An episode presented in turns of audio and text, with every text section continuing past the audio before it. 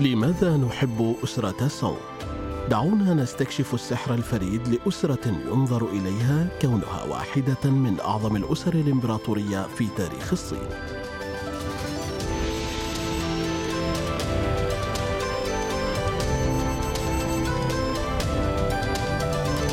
الحلقة الثانية عشرة مهارات قديمة قواعد جديدة أوقات خطيرة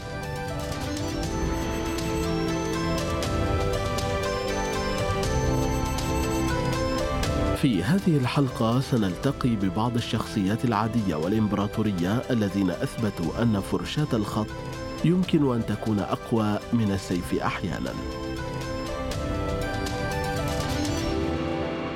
معكم أحمد شلش في هذه السلسلة الصوتية لماذا نحب أسرة سونغ التي تسلط الضوء على أحد أبرز المعالم في تاريخ الصين العريق. سيكون لدينا صور تتماشى بشكل مثالي مع هذه النسخة من البودكاست. سيكون من الرائع أن نعرض لك أمثلة على الأنماط المختلفة والاتجاهات والطريقة التي تطور بها الخط خلال فترة أسرة سونغ. لا يمكن القيام بذلك في سلسلة صوتية، ولكن يمكننا التركيز على الشخصيات والأحداث التي كان لها دور في إحداث صدام بالأشياء.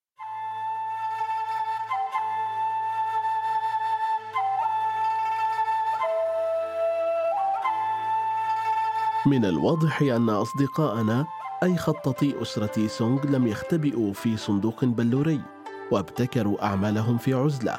بل العكس هو الصحيح كانوا متعلمين جيدا ويتمتعون بمكانة في المجتمع. وكان العديد منهم قريبين من أصحاب النفوذ في الأسرة حتى أن البعض منهم كانوا مستشارين موثوق بهم للغاية. ولكن كما اكتشف رجال الحاشية في مصر القديمة في كثير من الأحيان لم يكن من الممكن دائما الحصول على وظيفة مدى الحياة. عندما يأتي فرعون جديد إذا كنت محظوظا يمكنك التراجع إلى الخلفية وشرب الشاي في مقهى بعيد عن الأضواء. ذلك لأن غالبا ما كان يتم دفن غير المحظوظين مع الفرعون القديم.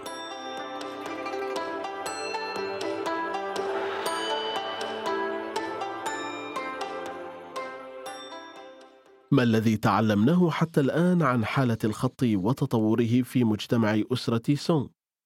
ارتبطت شعبيتها ارتباطا وثيقا بالضعف في القمة. فضل الأباطرة التلوين والرسم والمشاركة في الخط بدلا من الدفاع عن العالم. مع القليل من الانتصارات العسكرية للاحتفال تم نقل المهارات بدلا من ذلك إلى الاحتفالات المحلية والمدنية والملاحظات. كان هناك صعود في الدين وتركيز على مجتمع قائم على القواعد مما خلق المزيد من الفرص للرأي والتفكير المدروس. كان التغيير في الطريقة التي يتعلم بها الناس من خلال النسخ بدلا من الدروس يعني أن هناك انفصالا بين المعلم والتلميذ. كما تأثرت جودة الخط كان هناك اتجاه نحو الابتكار. إن الشعور المتغطرس بأن أسرة سونغ كانت في الطليعة يعني أنه كان هناك عدم احترام لما حدث من قبل، وبالتالي تم تجاهل تقاليد أسرة تانغ أو حتى أقلمتها.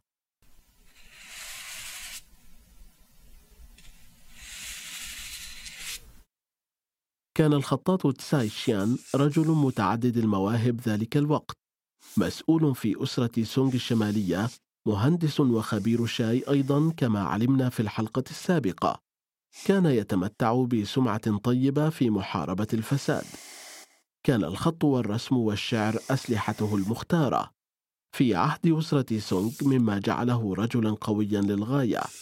يمكنه إسقاط المسؤولين الفاسدين بحركة من فرشاته أو قلمه.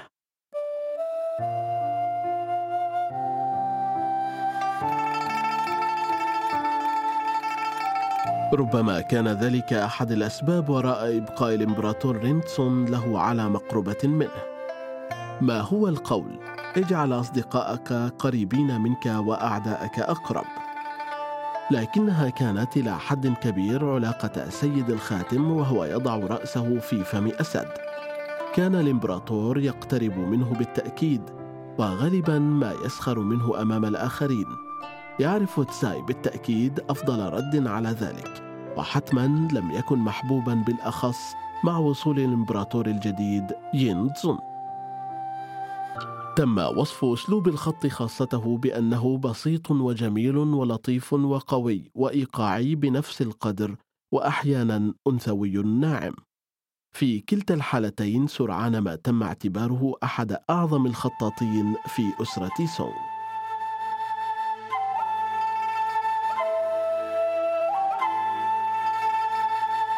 كان تساي تشيان في قلبه ملتزما ويميل إلى التمسك بالتقاليد إلا أن أسرة سونغ كانت تبحث دوما عن الابتكار والتغيير مما جعل تساي يبدو في بعض الأحيان متناقضا معهم.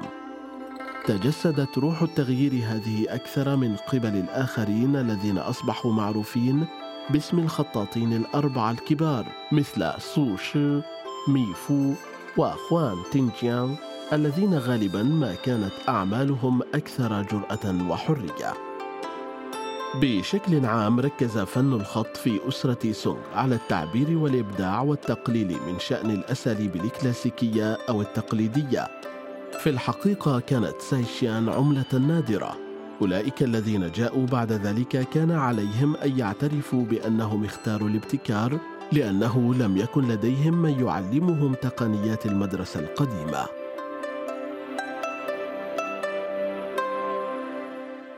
إذا كنت خطاطا في البلاط الإمبراطوري فإن الجملة الأخيرة التي أردت سماعها من إمبراطور في عهد أسرة سونغ كانت خط من هو الأفضل خطك أم خطي؟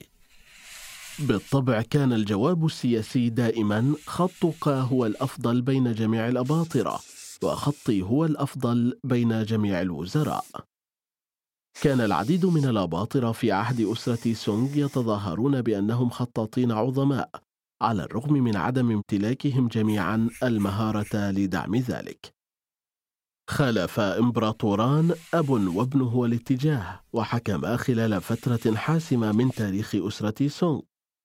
تسبب جاوجي الإمبراطور خويتسون لأسرة سونغ في سقوط مملكة سونغ الشمالية كأمير برع في الخط والرسم والتاريخ وركوب الخيل والرماية لكن بصفته إمبراطورا كان فاسدا وغير كفؤ وإن كان فنانا موهوبا وقادرا.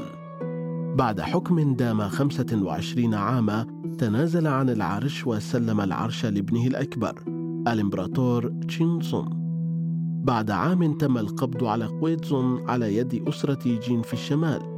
مات أسيرا في مدينة من بلد ووغو. في علامته التجارية أسلوب الذهب الرفيع كتب كتابا يسمى كلاسيكية الألف رمز قصيدة عن الرفاهية والعطر وقصيدتان عن الرغبة في اقتباس الرياح والصقيع قصيدة عن الفوانيا وقصيدة عن الصخور الغريبة الأشكال وقمر الخريف في الشهر الكبيسي وقصيدة حول يوم من الأيام الصيفية. لم يكن الأدب بالضبط يهدف إلى كسب الحروب. في عام 1126 بعد أن استولت أسرة جين على مدينة كايفن عاصمة سونغ الشمالية وأقصى شقيقه ووالده تم تنصيب جاو غو إمبراطورا في إحدى عواصم الأسر الحاكمة لذلك أسس أسرة سونغ الجنوبية كان جاوغو الملقب بالإمبراطور غاوزون مثل والده مدمنا للخط.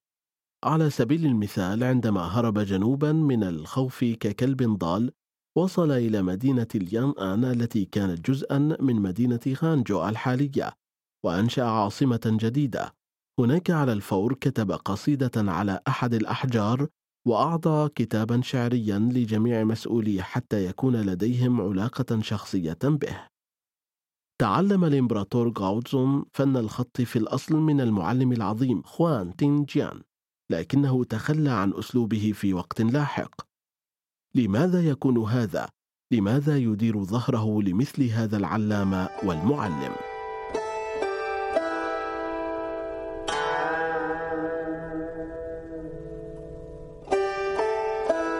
كانت هناك إجابة بسيطة كانت حماية ضد التجسس أمر العدو القديم في الشمال جين الخطاطين بدراسة أعمال خوان تينجيان وذلك لتزوير التوقيع الإمبراطوري على المراسيم. اكتشف غاوتزون محاولة الاحتيال وغير توقيعه بحيث لا يمكن نسخه. كان من الضروري للإمبراطور أن يمنع تقليد توقيعه من قبل أي شخص آخر خاصة أنه في ذلك الوقت كان قد صعد لتوه إلى العرش وكان والده وشقيقه لا يزالان على قيد الحياة وسقطا رهائن في يد جين يمكنهم في أي وقت العودة وإسقاطه من العرش. إن توقيعه عين من الخط علامة على سلطته العليا الشرعية. كلمة سريعة هنا عن فصل يسمى يويفي ذكرناه في الحلقة السابقة. كان قائدا عسكريا وشاعرا وخطاطا سقط في يد أسياده الإمبراطوريين. اشتهر يويفي بقيادته لقوات سونغ الجنوبية ضد جين في الشمال على الرغم من خدمته المخلصة وربما بشكل رئيسي لأنه استمر في سؤال جين عما إذا كان بإمكانهم استعادة أباطرتهم الرهائن فقد حكم بتهمة خيانة ملفقة. تم سحب قميصه أمام المحكمة ليكشف عن وجود وشم محفور على ظهره. أربع رموز صينية جين جون باو غو والتي تعني خدمة الوطن بكل ولاء. عند رؤية ذلك تعالت صرخات تطالب بالإفراج عنه كرجل وطني. لم يكن هناك جدوى لذلك وتم إعدامه في النهاية. يصف أحد التقارير كيف أن الحراس في السجن الذي احتجز فيه حملوا الحبال وخنقوا يوي مع رجلين آخرين. عندما عاد الرجال إلى السماء فجأة هبت رياح عنيفة بشكل هائل وخمدت جميع الحرائق والأنوار. ملأ ضباب أسود السماء وتطاير الرمل والحصى. وهو ما يظهر فقط أنه لا يجب عليك العبث مع الخطاط أبدا. لذلك نعلم الآن أن للخط مكانة خاصة في حياة أسرة سونغ.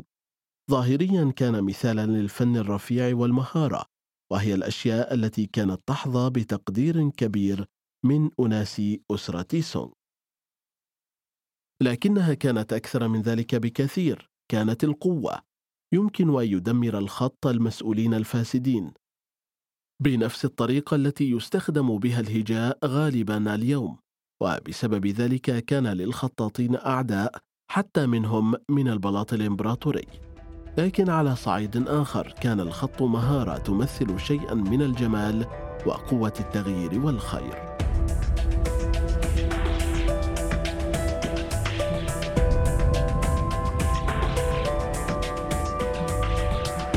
شكر خاص إلى سانيان تشوندو الذين ساعدوا في تأليف محتوى هذا البرنامج. كان معكم أحمد شلش. نشكركم على حسن استماعكم. انتظرونا في الحلقة القادمة.